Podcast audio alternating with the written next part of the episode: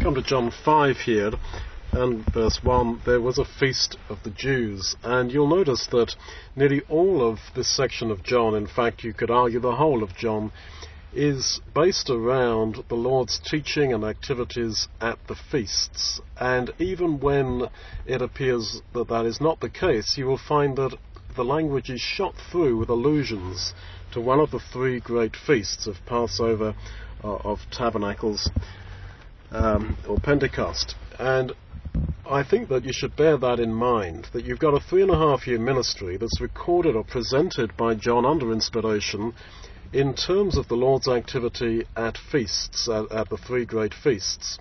When you come to the other book that John was inspired to write, uh, Revelation, I believe that you'll find the same. It seemed to me for a long time that the key to interpreting Revelation correctly is to understand that it's a cycle of feasts, of uh, allusion to the, the various uh, three feasts of, uh, of the Jewish calendar. And when I think that's significant, and I throw this out really just uh, for your meditation, is that I, am a futurist really in my, my view of Revelation, and I think that it is a prophecy of the final three and a half year tribulation, during which time we who are the faithful will become very closely identified with the Lord Jesus. Because if we really are the last generation who will alive and be alive and remain until his coming, we will never taste of death. And yet we need to be prepared for that honour. And I think that is why the final three and a half year tribulation is required. And in that I see the connection between the Gospel of John and the, the Revelation. That we are being invited to see three and a half years of the Lord's ministry in terms of what happened at the feasts. Now, he doesn't give commentary about what happened at every feast, in the same way as there are some feasts that are sort of overlooked in the final three and a half year tribulation that you've got uh, predicted and outlined in in the Revelation. I just throw that out uh, just by way of starters for those of you who might be interested in in working on that a little bit further. So the theme that we've got here, uh, as you very often get in John, there, there's a miracle or there's something that's done, uh, an incident that occurs in the life of Jesus, and then we have a long dialogue, uh, a speech, if you like, that's recorded, making allusion to the miracle that has happened or the incident that's happened. And John 5 is a classic case of that. You have this blind man who is healed and he sat there by the pool of Bethesda underneath the five arches representing the law, and he was there for 38 years, which was the number of years that Israel were in the wilderness, and he's uh, unable to get himself into the into the water in time to, to be cured. And Jesus uh, just cures him and says, Sin no more verse 14, lest a worse thing come upon you, and that is condemnation at the day of judgment. So, condemnation at the day of judgment involves sitting there paralyzed and helpless, desperately wanting to be saved, but not being able to be. In other words, everyone who comes to the day of judgment and is condemned will desperately want to be saved and that should for all time drive away any complacency in our minds and any thought that, well, I shall be just passive and indifferent if I if I don't get get in kind of thing. Well, okay, so be it. That is not the case. Every single person there at the day of judgment will want one thing, and that is to be in God's kingdom. And so that should be really our spirit now. That one thing is important, and that is our eternal relationship with God. Because we're ultimately going to come to the point where we stand before the day of judgment, and that is the one and only thing that's important for us. Now, this man I, who's healed, I don't have that high a kind of a view of him really, because for one thing, he's told to go and sin no more. So there was an element of uh, moral failure in him. And he goes and tells the Jews that it was Jesus, verse 15, and from then on the Jews persecuted him. Well, maybe I'm being a bit tough on him, but I, I think that he, in a sense, betrayed Jesus to, to the Jews. So he was similar, I think, to people who are hooked on on uh, the lottery, who think, oh, if only, if only, if only I could get this wonderful prize, etc. Ah, but uh, life's against me, life's not fair. You know, society's full of those kinds of people who are waiting for this, this great break in their lives, but they lament that, oh, it's not fair, other people always push in in front of me, etc. Jesus just comes and shows this guy an amazing grace, because this person clearly didn't believe, because he didn't even know the name of the person who'd healed him. So, this is how Jesus operates he takes the initiative, or God takes the initiative. That is what grace is all about. It's not as if this guy was studying the Bible and was uh, so righteous and the rest of it, and that was sort of well met halfway by Jesus coming along and, and curing him. In this case, it was complete grace, and I think the uh, idea that there often is in Pentecostal circles that you need to believe and then a miracle will happen. And if miracles don't happen, well, that's not the fault of the evangelist, that's the fault of the person who doesn't believe enough. No, this is nonsense. If you really have got the power of the Holy Spirit to do miracles, which I don't believe is possessed in this uh, dispensation, but if you did, you could do miracles on people who did not believe, who didn't have a clue about the name of Jesus and that is not uh, evident in, in this world today. So, this man, I don't think, was appreciative of uh, what had been done to him. He didn't sort of grasp the wonder of it all, and I think the dialogue that continues is really showing that he was really typical of the Jewish people under the arches of the law who had encountered the grace of Jesus and yet did not, it seems, respond as they should have done. And notice in verse 17 that when they criticize Jesus for doing a healing on the Sabbath, he says, My Father works, and I also work. So just notice that the, the cosmos is not set up on clockwork, ticking away by a sort of an absent creator who's set it up and gone off. God is actively, actively at work. And I just mention there that there is, a, I think, a quite legitimate retranslation available there, and you'll find this in C.H. Dodd, who was probably one of the uh, greatest commentators on the Gospel of John. And he uh, suggests the translation, My father is a working man to this day. So he takes, My father is working uh, as a noun rather than a verb. My father is a working man to this day, and I am a working man myself. In that you see the humility of God, in a sense, and of Jesus. In the same way as when Jesus appears to the two on the way to Emmaus, they think that he's a stranger. They say, Are you a stranger that you don't know what's gone on? And it's a, not a very nice word they use. They're implying that don't you even have any kind of extended family? You're some sort of dropout uh, that doesn't know what's gone on, because in their society, the only people who lived on their own, cut off from society, were people who had some kind of problem. If you didn't have an extended family, it was a very social kind of uh, setup in their society, and if you were all on your own, I mean, you were a dropout. So that's what this stranger on the road to Emmaus, the risen Son of God, appeared like to start with.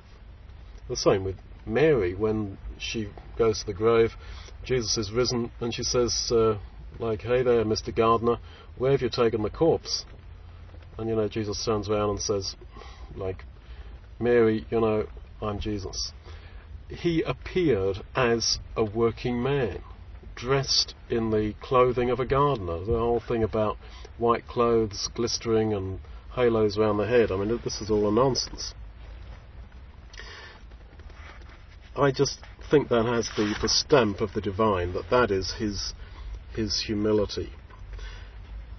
Verse 19, he says, The Son can do nothing of himself, but what he sees Abba do, the Father do. And whatever things he does, these the Son does likewise. And he's really, the language of Abba, he's really uh, saying that he's really just a young child who is copying and imitating the Father.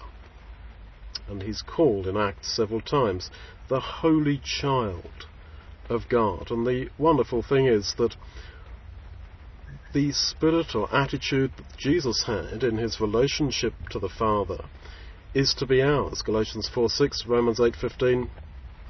He has sent forth the Spirit of His Son into our hearts, whereby we also cry, Abba, Father.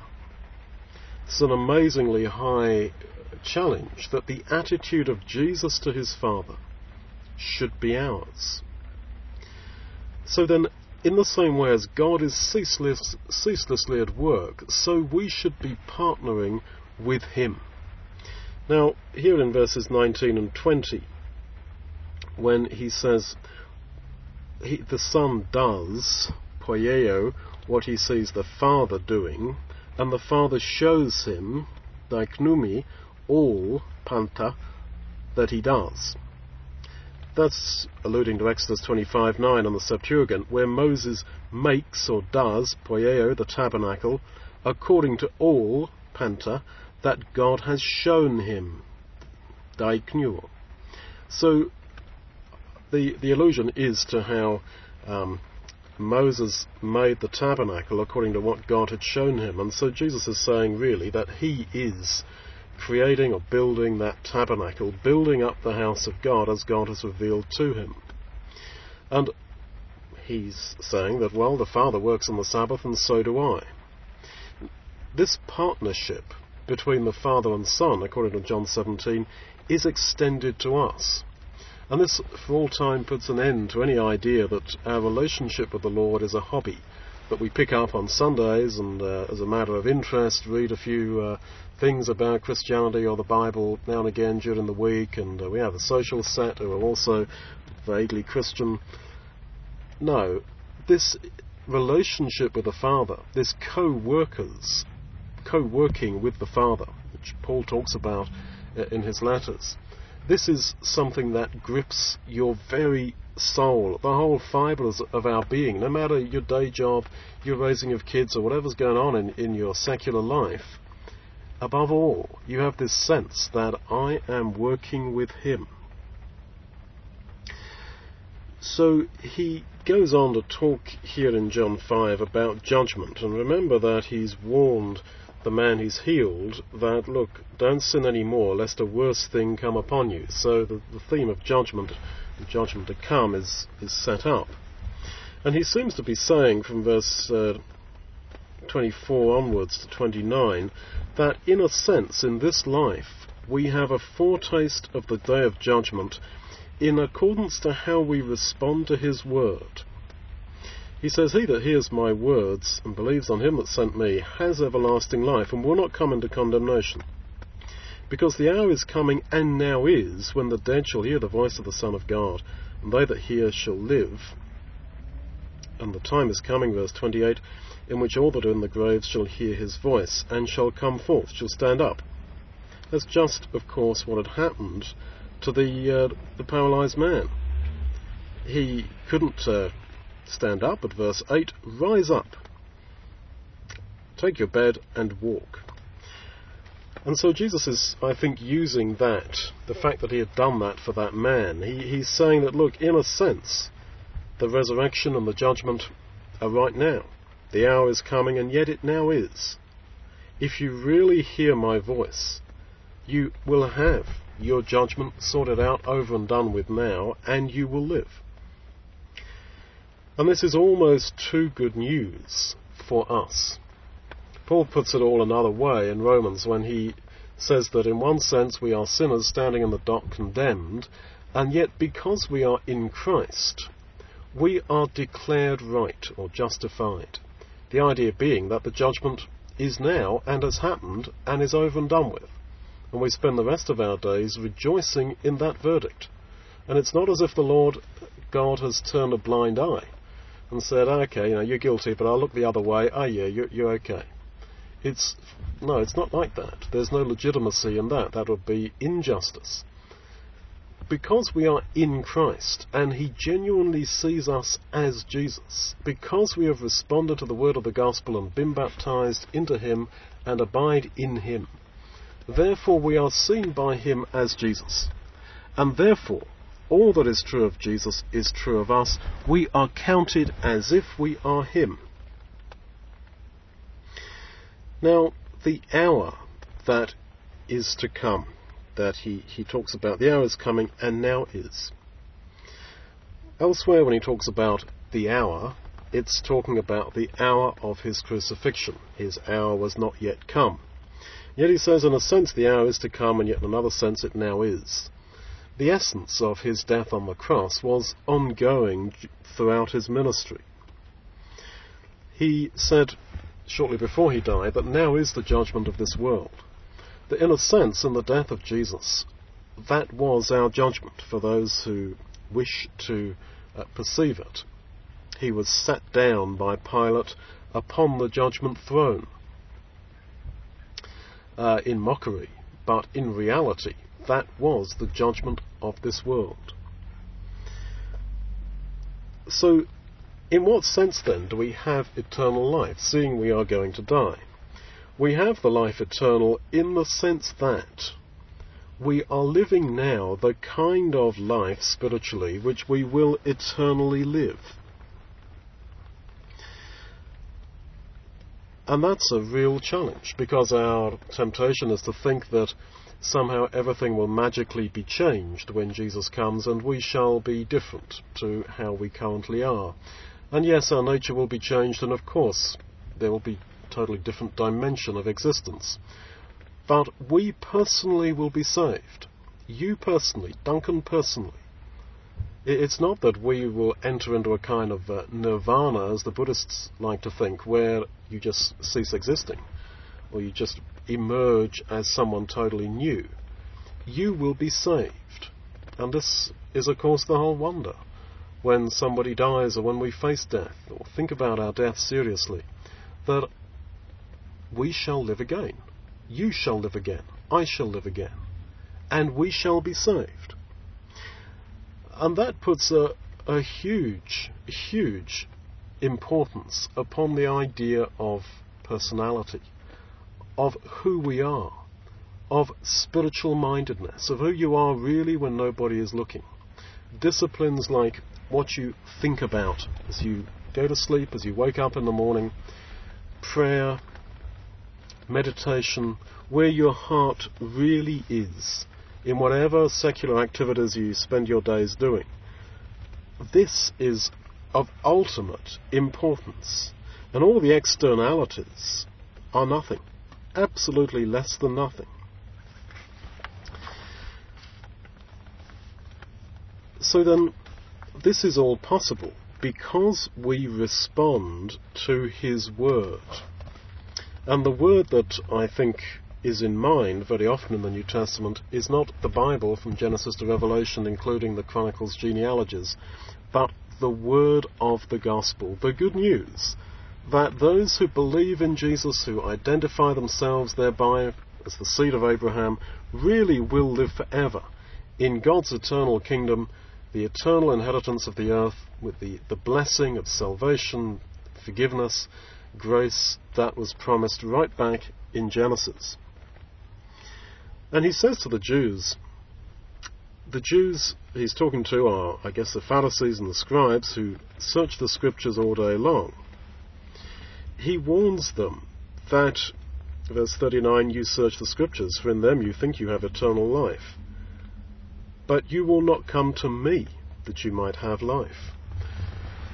And I am not in any way trying to discourage Bible study, but I think what he's saying is eternal life is not about Bible study. It's not about verse by verse, word by word exposition and understanding and intellectual clarity about everything that somehow will give you eternal life. That's what the Jews thought. And unfortunately, because some people have got that idea, those who are maybe not so academic, not so literate, get the idea that eternity is maybe not for them. I think of a lovely old brother who came to die um, in an old people's home, and he lamented so strongly just in the last few days of his life when he knew he was dying.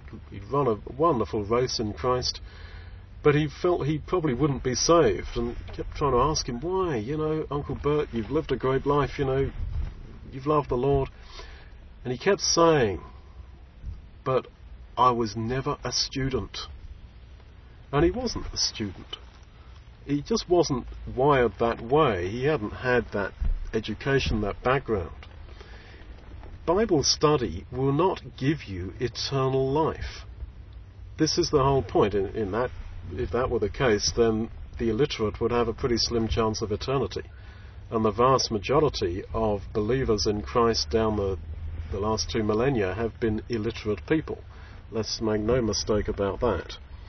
So it is not by searching the scriptures of themselves. It's not about being Bible centered, but about being Christ centered.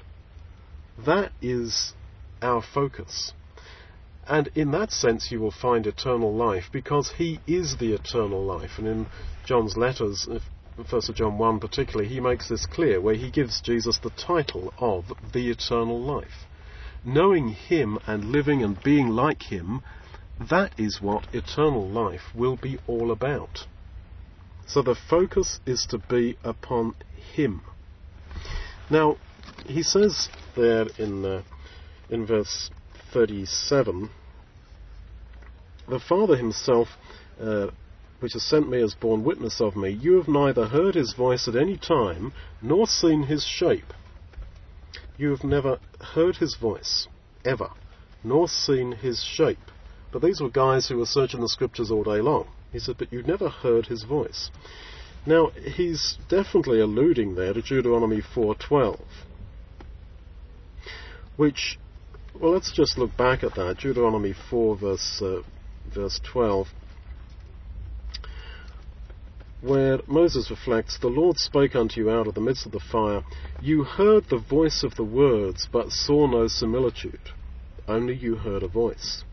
You heard the voice of the words, but you saw no similitude or shape. It's the same word in the Septuagint that Jesus uses here. So Moses says, You heard the voice of the words. You heard a voice, but you saw no similitude. Here Jesus says, you never heard his voice, nor did you see any similitude.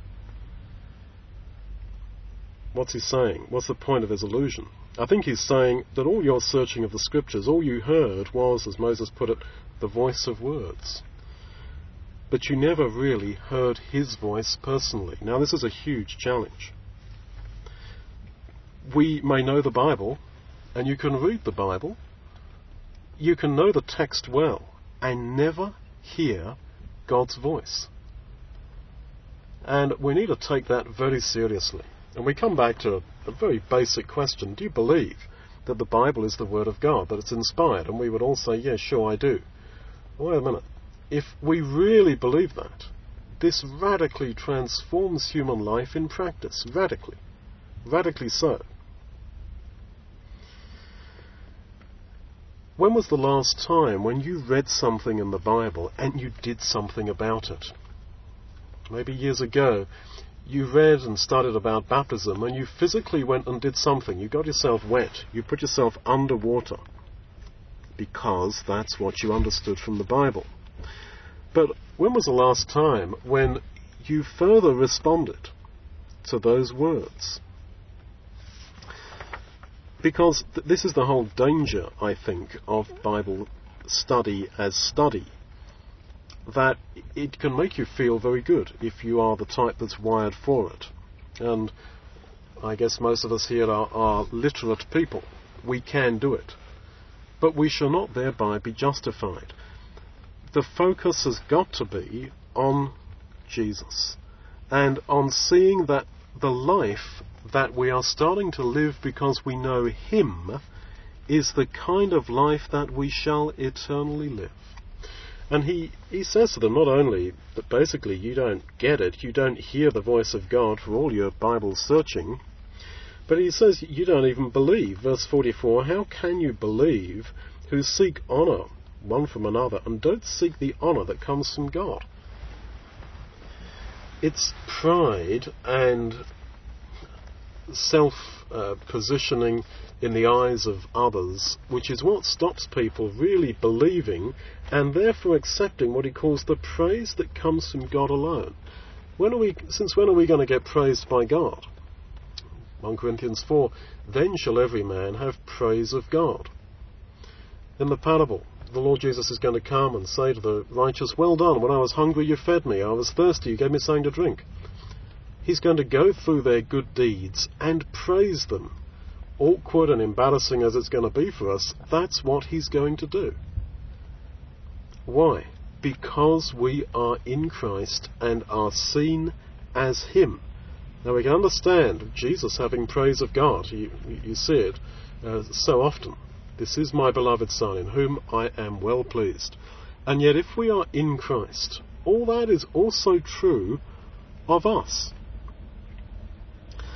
And so, it's actually concern about how others see us and wanting to have their acceptance which stops people believing the most basic truths about Jesus. And that's what was happening here, and that, I suspect, going back to how the uh, story starts in John 5, that was the problem with the healed, the healed man. That, well, what shall I do now? I've received all this grace. He runs after the Jews and says, It was Jesus. Aha, uh-huh, thanks, mate. Right, now we're going to go persecute him on the basis of what you've told us about him. He wanted to be accepted by his society, by his fellows. And really, the call of following the Lord is not to do that at all. It's very often the very opposite.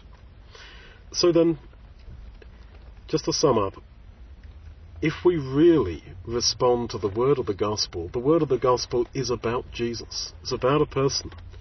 And this comes out very clearly in, in, in John's gospel.